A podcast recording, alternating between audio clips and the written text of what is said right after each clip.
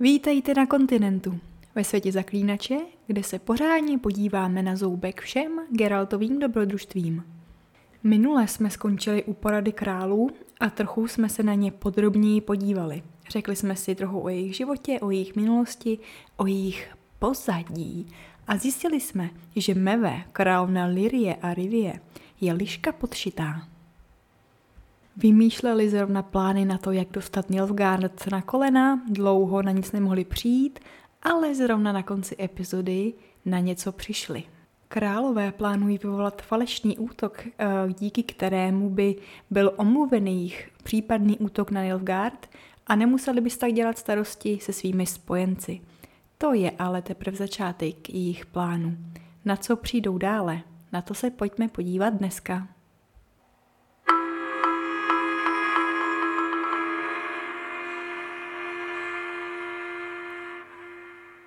Přišli tady s plánem na falešný útok, který bude provokací Nilfgaardu a měl by vzbudit sympatie a pochopení všech a Sever by pak mohl za bezvýhradného souhlasu všech spojenců, včetně Vilgeforce a louže čarodějů, na Nilfgaard zaútočit.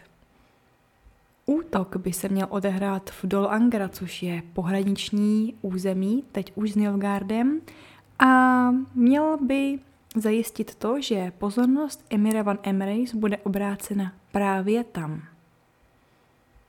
A právě v tu chvíli by měla na řadu přijít druhá část plánu našich vládců a toto, že se o svou vlast upomenou Sintránci.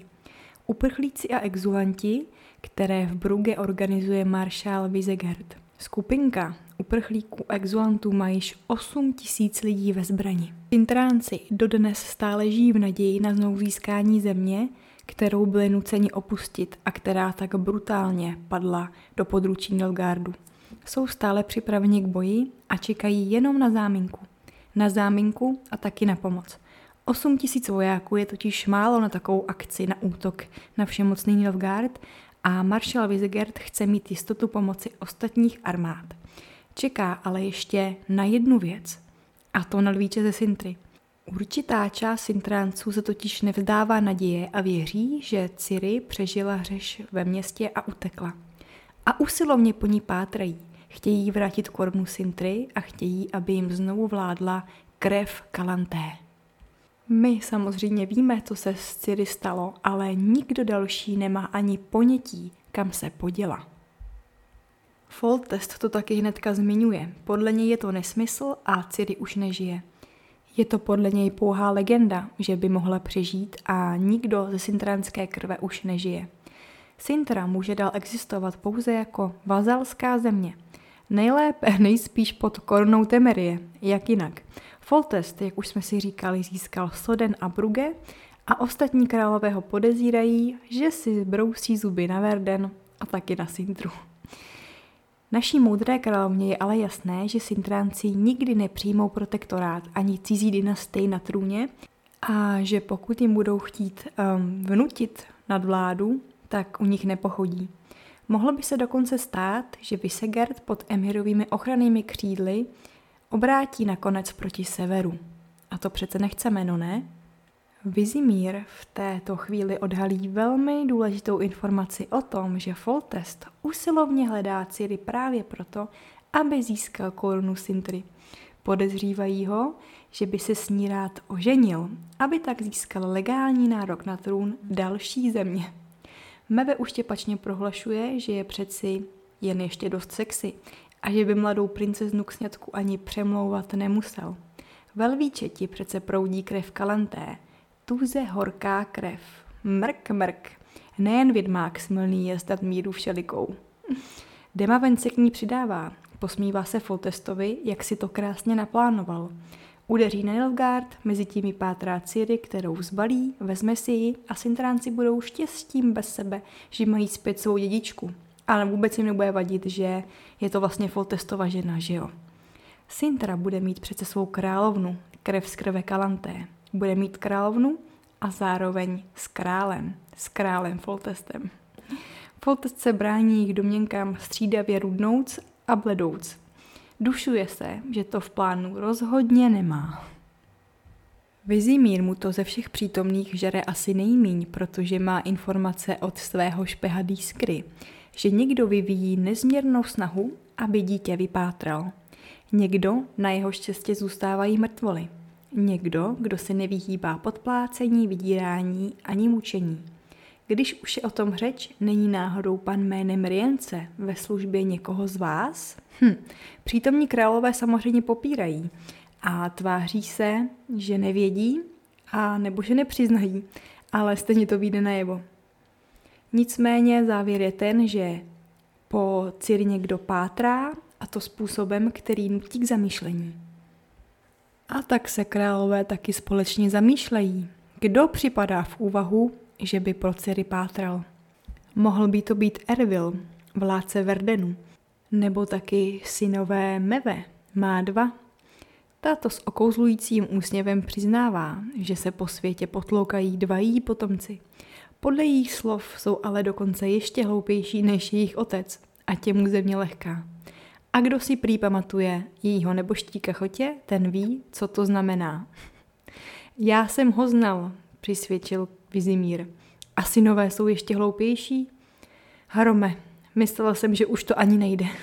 A omlouvá se Meve s úšklepkem. Neboští, která z téhle jejich debaty nevychází zrovna v nejrůžovějším světle. Dalším, kdo by mohl po Ciri pátrat, jsou třeba mladá princátka z Hengsforsu. Synové Nedamíra. Ano, Nedamíra z Hengsforsu. Ten Nedamír, který se jal vypravit se na lov zlatého draka a kterého jsme potkali v povídce Hranice možností. Hengsfors je ale na samém severu, severu a diskutujícím přijde, že s Kovirem a Povisem, zeměmi, které leží hned vedle Hengsforsu, leží tak trochu mimo mocenské hry severních království a není moc pravděpodobné, že by po celý pátral někdo z těchto království. A nakonec vylučovací metodou přijdou na jedinou další možnost. Že by po celý pátral samotný Emhyr van Emreis? Je přece svobodný a zdá se, že je ještě mladší než Foltest. Jestli je víc sexy, to se tady nerozvíme.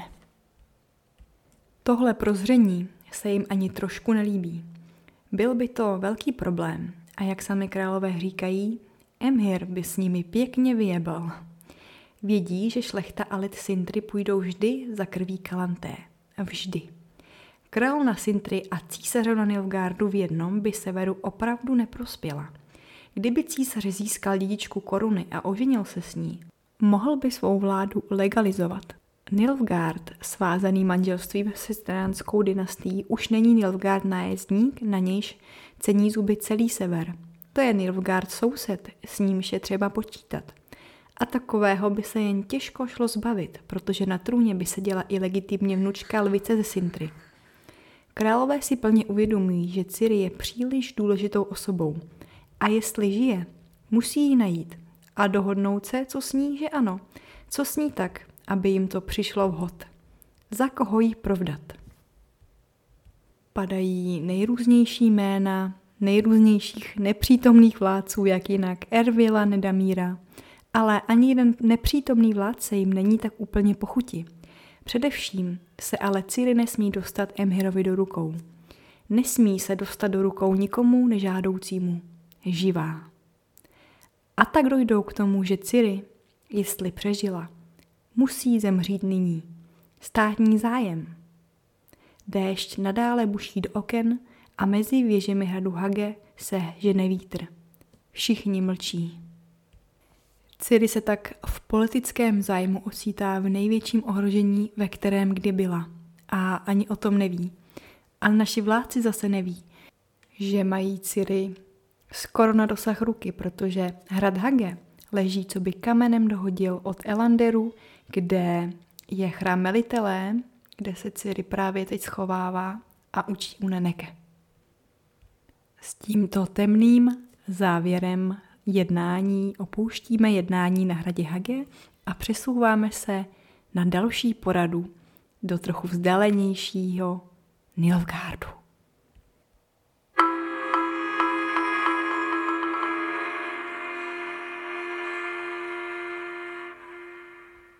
I na téhle poradě bude nakonec o Ciri, ale tam se dostaneme. Jsme teda na opačné straně barikády u samotného emira van Emreis.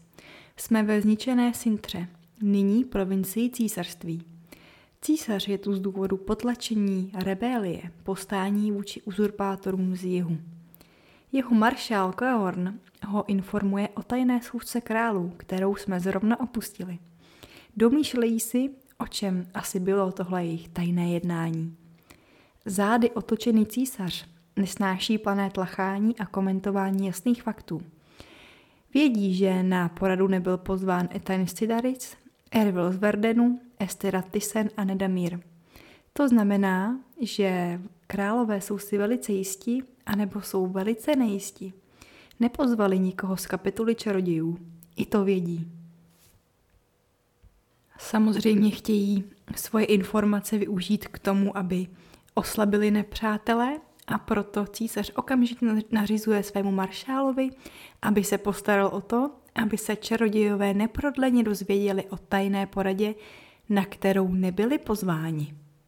Dál se císař maršála ptá, jsou-li nějaké nové zprávy od Rience. I tady je tedy jasno, Rience je opravdu z Nilfgaardu. V místnosti panuje dlouhé ticho.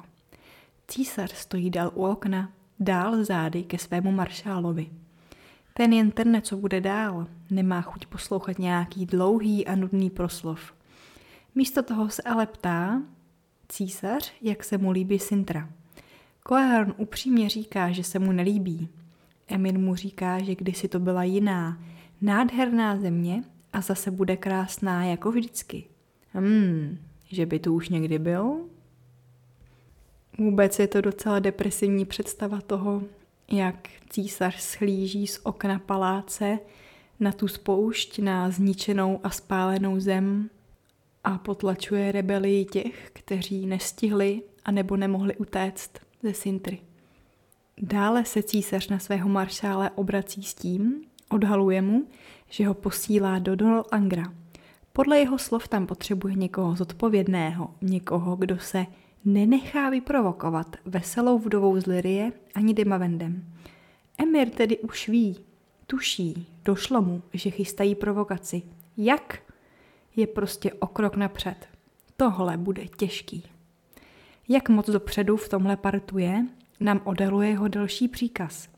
Má v plánu se nechat vyprovokovat, zaútočit na sever a dělat přesně to, co mají v plánu severní vládci, Zkrátka předstírat, že nic neví a dělat, že to oni jsou ti chytří. Koheron odchází a Emir van Emrys zůstává v pokoji sám. Vrací se ke svému stolu, usedá a sklání hlavu nad mapami. Dlouze nad nimi přemítá, nakonec opírá čelo o spletené prsty rukou. Ty mu zdobí ohromný briliant v jeho prstenu po blíže nespecifikované době, ale asi to bude po docela dlouhý době, se vrací Koehorn a oznamuje mu, že povstání a rebelie v provincii byla oficiálně rozbita. Porazili zbouřence, jen málo jich stačilo uprchnout do Verdenu a zajali samotného vůdce, vévodu Vinhalda z Atre. Císař neváhá a rozkazuje ho popravit. Efektně, dlouze a krutě. Pochopitelně, že veřejně je nezbytný odstrašující příklad. Ať se jiní zaleknou. Nechce o tom vědět nic víc. Nevyžívá se v tom. To ani Koehorn a nechce být popravě ani přítomen. Jenže musí. Oficiálně. Jako guvernér provincie Sintry. Maršál ani neskrývá svoji nelibost. Císař dále dává maršálovi instrukce pro mágy. Mají navázat telepatické spojení s nilfgaardským rezidentem v Redanii – se vzkazem pro Rience. Obsah rozkazuje následující. Rience musí přestat otálet a musí se přestat zdržovat zaklínačem. Se zaklínačem si nelze zahrávat, je příliš chytrý, než aby přivedl Rience na stopu. Rience musí neprodleně zorganizovat atentát zaklínače jednou provždy zneškodnit a zabít. Jennifer nesmí spadnout vlas z hlavy. To je docela zajímavý dodatek. Jennifer nesmí spadnout vlas z hlavy. Dále se nám poprvé ukazuje drsný vztah novgradského vládce s mágy. Jestli se lžou, jestli někdo nepovolený pozná obsah tohoto rozkazu, ponesou odpovědnost. Mágové se v Nilgardu na rozdíl od severních království vůbec netěší žádným výsadám. Dále v příběhu to hodně uvidíme. Ostrý kontrast mezi pozlátkem toho postavení mágů na severu a naopak velmi nuznými podmínkami mágů na jihu. Emir je drží pěkně zkrátka. Poté, co je toto stanoveno, přichází za císařem další návštěva. Je to rytíř v černé zbroji, má černou přilbici s křídly dravého ptáka. Ten samý, který Ciri pronásledoval v nočních můrách o Sintře, ten, který po ní šel a ten, který ji dodnes straší k smrti. Dozvídáme se, že tento mladík poslední dva roky strávil ve věži. Za svá provinění při obléhání Sintry. Měl by zamířit na popraviště. Císař pro něj má ale poslední úkol, poslední šanci. Bedlivě si ho prohlíží a mladík je napětý jako struna. Oba, jak mladý rytíř, tak maršal čekají, co z císaře vypadne. To se ale my nedozvíme. A znovu se totiž přesouváme.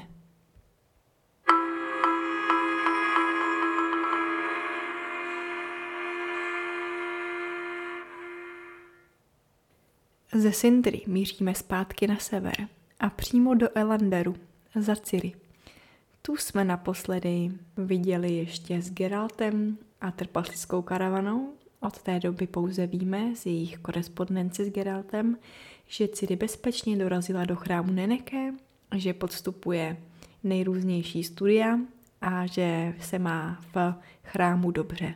Víme také, zase z korespondence Geralta s Yennefer, že ta je v chrámu také přítomná a že na Ciri dohlíží a poskytuje jí magické vzdělání, které jí Tris nebyla schopná poskytnout. Ciri se právě probouzí. Je celá dobitá, má obklady na čele. Těžce se jí dýchá, hrdlo má vyprahlé a noc uspaný zaschlou krví. Ještě před chvílí ji nesnesitelně bolela hlava. A měla sen? První sen po mnoha dnech. První, kdy se nebála a který se jí přímo netýkal. Byla pouhým pozorovatelem. Všechno viděla jakoby z hůry. A tady se nám to všechno propojuje, protože Ciri ve svém snu viděla Geralta. Byla noc a déšť, který čeřil hladinu kanálu a šelestil na střechách domů a skladů. V dešti se leskla ohlazená prkna mol a můstků, paluby lodí a bárek. A byl tam Geralt. A nebyl sám. Byl s ním, cituji, člověk ve směšném kloboučku se splihlým pérem, útlá dívka v zeleném plášti s kapucí. Já vždycky zapomenu, že Ciri vlastně ještě nepotkala Marigolda a jeho popis, co by člověka ve směšném kloboučku mě vždycky dostane. Mrška. Ciri ve svém snu vidí tuto trojici při cestě po stopě Rience. Přesně tak, jak jsme je v Oxenfurtu naposledy opustili. Shany je kam si vede, ještě tu noc, kdy Marigold načepal s Geraltem pod peřinami.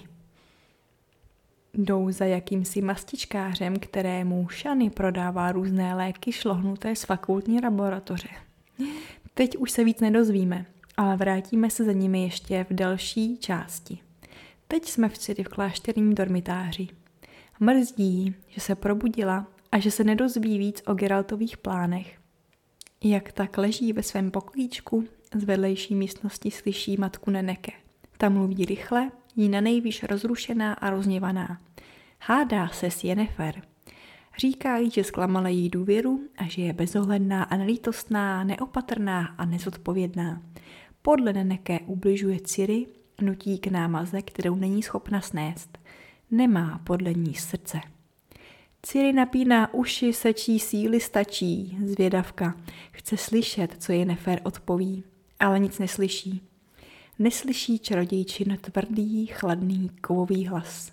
Myslí si, že Neneke zesměšní. Ciri se úplně těší, jak se Jenefer vysměje její přepjaté starostlivosti. Těší se, jak ji Jenefer odpálí, jak jí řekne to, co obvykle říká všem – A přece, že být čarodějkou není snadné, že to není poslání pro panenky vypálené z tenkého porcelánu nebo vyfoukané z křehkého skla. Ale Jennifer k její lítosti odpovídá tiše a Ciri nic neslyší. Po tomhle zklamání zůstává ležet a uvědomuje si, že se asi zase propadne do snu. Ohmatává si stále citlivý a rozbolavělý nos plný sržené krve. Chce usnout a vrátit se do svého snu. Chce vědět, co dělá Geralt, tam u kanálu, v noci, v dešti. To se ale nedozví. Ciri totiž sice usíná, ale propadá se zase do úplně jiného snu. A ten si necháme na příště. Já doufám, že se vám epizoda líbila a těšíte se na tu příští. Já totiž hrozně. Do té doby můžete okouknout Instagram zaklínač potřídko podcast, kde najdete fotky, obrázky a nejrůznější další materiál k epizodě a k epizodám předchozím. Já se těším na další pokračování. Mějte se do té doby krásně a ahoj příště.